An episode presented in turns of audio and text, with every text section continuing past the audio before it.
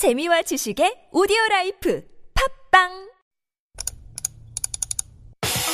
We've got some breaking news to bring you. Parasite. Thank you. I, I will drink until next morning. Thank you. We are in the beginning of a mass extinction. 어린이 여러분 청와대에 오신 걸 환영합니다. Those stories constantly remind us of our responsibility.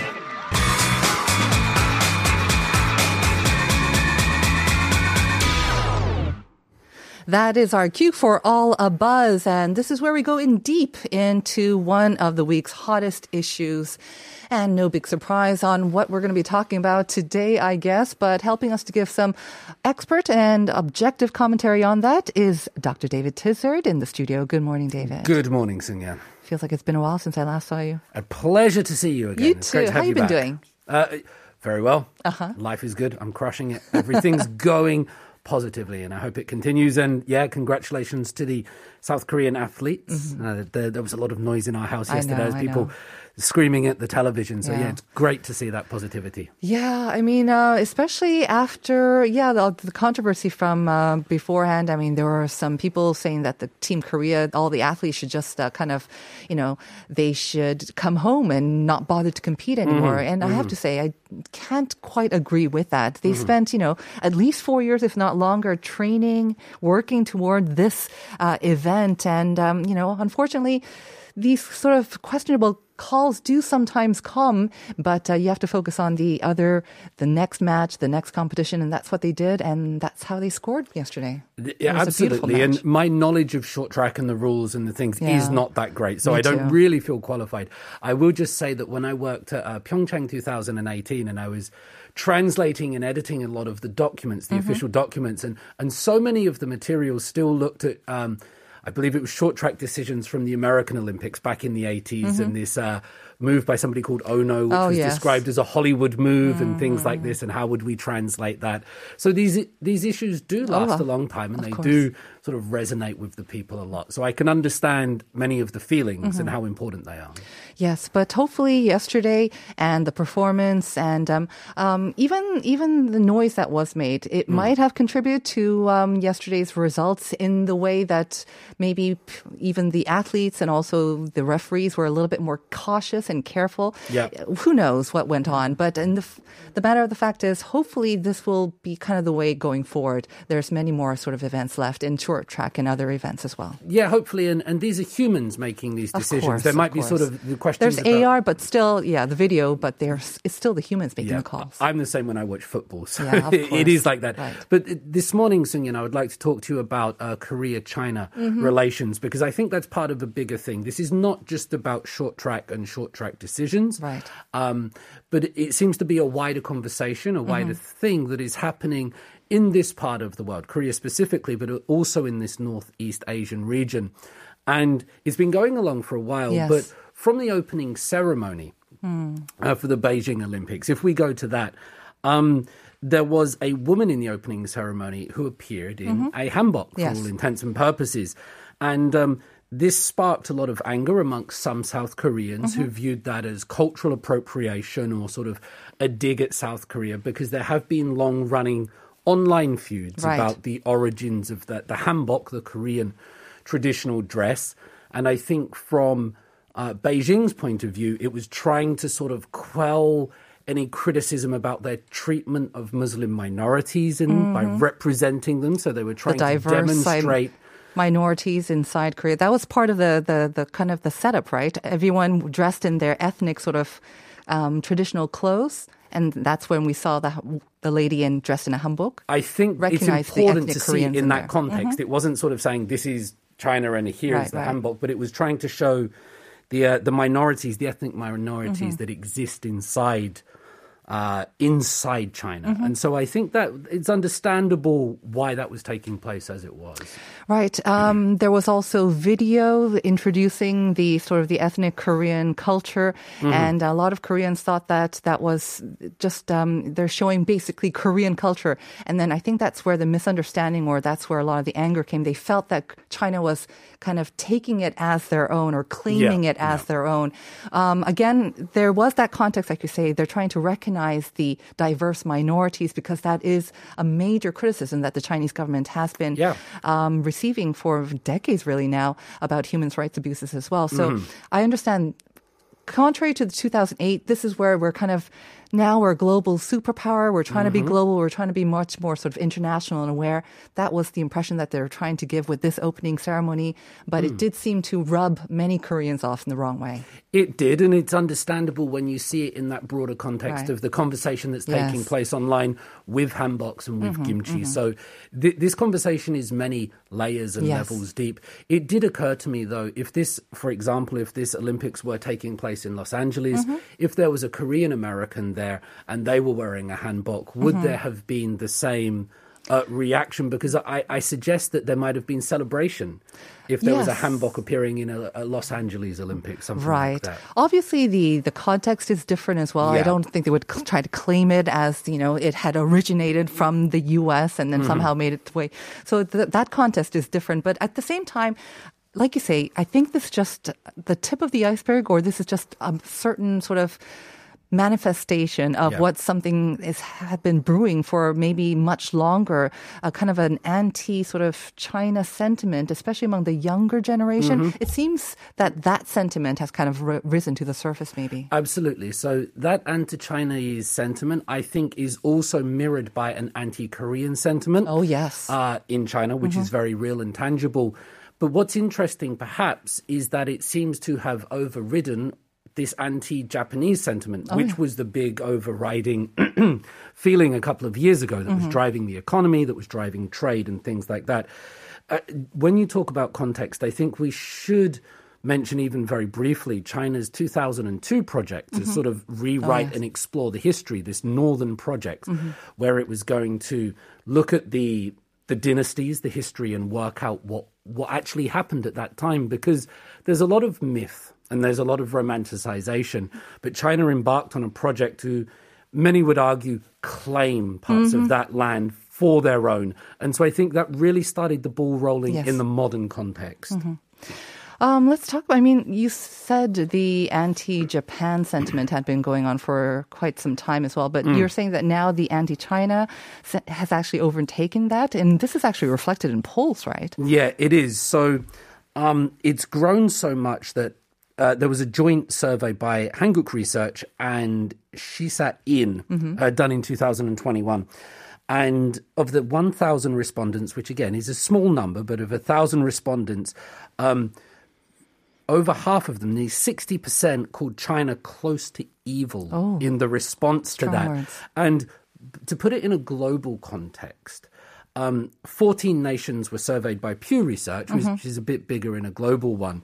And South Korea was the only country of these 14 in which the younger people held more unfavorable views towards China than older generations. Hmm. So, what we see in other parts of the world is that over time, younger people, as generations pass, are sort of coming to understand China a bit more and have more favorable views than the mm-hmm. past because of course there was the Cold War and, mm-hmm, mm-hmm. Uh, and communism. But South Korea is the one country where that's going in the opposite direction mm. and the unfavorable views are coming from the younger people. Yeah, that is quite interesting, isn't it? Um, this um, whole Beijing Olympic Games seem to have fanned again, especially that anti-China sentiment among the younger generation, especially Yeah. when it comes to the athletes, as we've seen with previous Olympic Games. When athletes are involved, it, it is usually the younger people who are really enraged and they will speak up on social media about this. I came across um, uh, an interview with I think ten people in their twenties uh, by Hankyoreh this morning, and they were talking about this kind of anti-China sentiment. And a lot of these young people were actually they were talking about their own experiences with maybe Chinese um, students studying in their own universities. They were talking about these kind of it seems like very personal, very singular, very you know single, not these big ex- experiences, but what they experience as well. Right. And they're saying, yes, it is personal, but this is kind of my experience and it's colored my view of Korea, um, of China.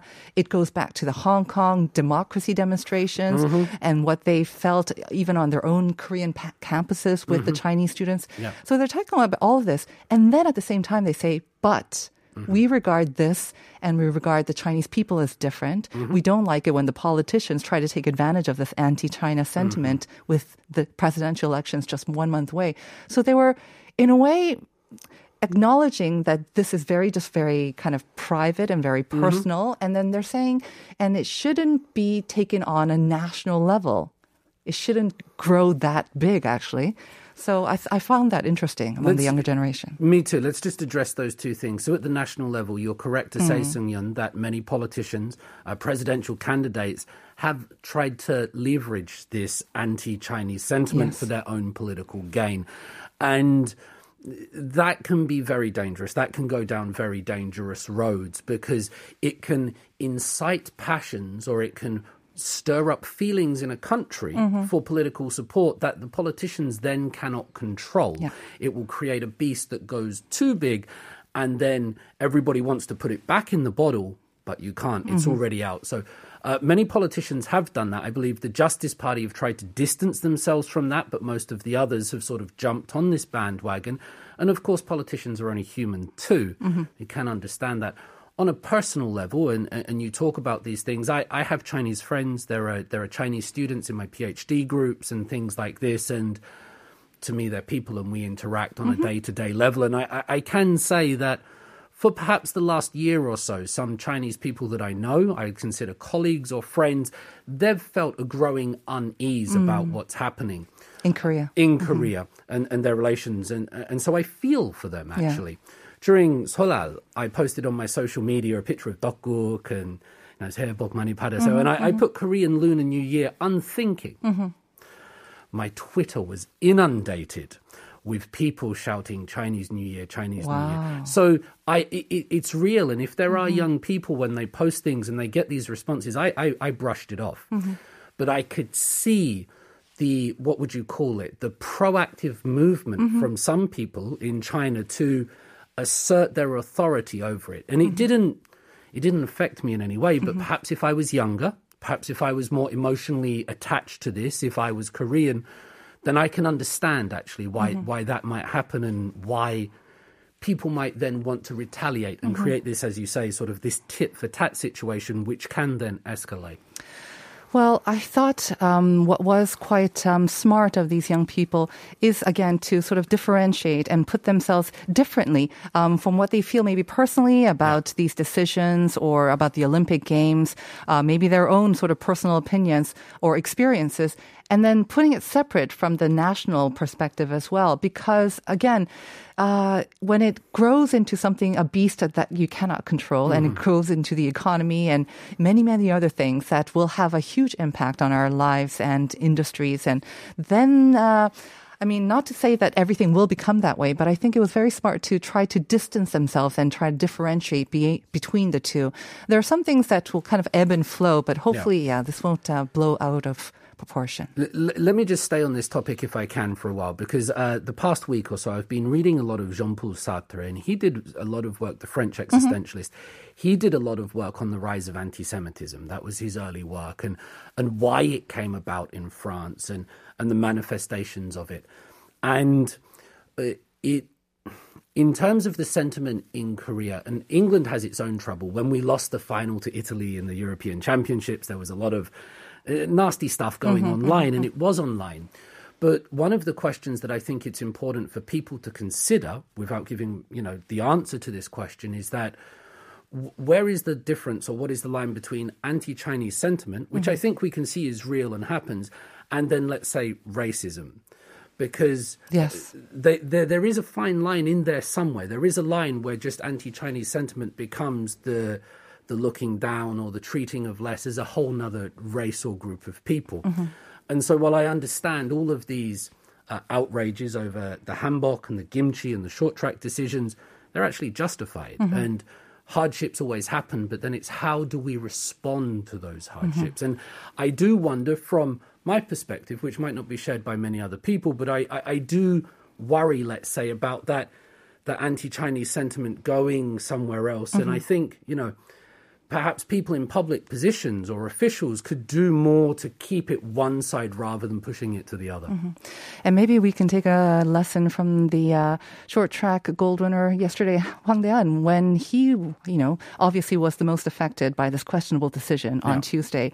What did he do? He responded by saying, you know, quoting, um, who was it? Michael Jordan saying, you know, when you come up across an obstacle, you you go around it. You figure out how to get around it. So mm-hmm. you may have a heart, you know, hot heart, uh, full of rage or Yep. whatnot or passion, but you maintain a cool head and you figure out a way to get around it. And hopefully that's what we can also take out from this as well. We should maintain our cool heads and figure out the best way to deal with situations like this. I, I for one, have to applaud the uh, Team Korea for, for making their voices Right. heard in a very objective way, doing a press conference, getting it out there in the international media as well. That will have put some pressure on everyone Mm-hmm. as well, once again, and hopefully maybe lead to some more less or fewer questionable judgments.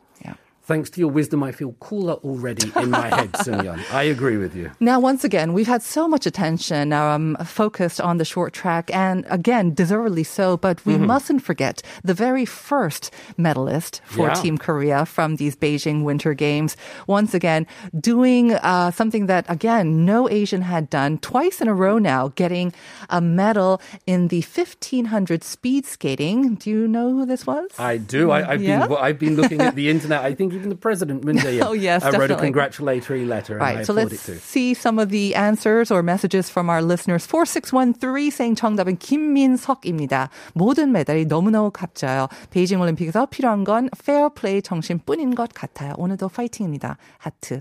0889 saying 김민석 선수요. 5학년인 저희 아들이랑 이름이 같아서 다음 날 저희 아이도 축하를 많이 받았다고 합니다. The importance of good name. 3308 올림픽 2회 연속 메달을 딴 대단한 선수죠. 그 이름은 바로 김민석. 9615 정답은 김민석입니다. 정말 감동적인 순간이었어요. 유유 6782 김민석 선수요. 스피드스케이팅 종목 중에서도 1500m는 인간의 한계를 시험하는 종목으로 불릴 만큼 엄청 힘들다고 하는데 정말 대단하고 멋있어요. 정말 멋있었습니다. 김민석 선수님.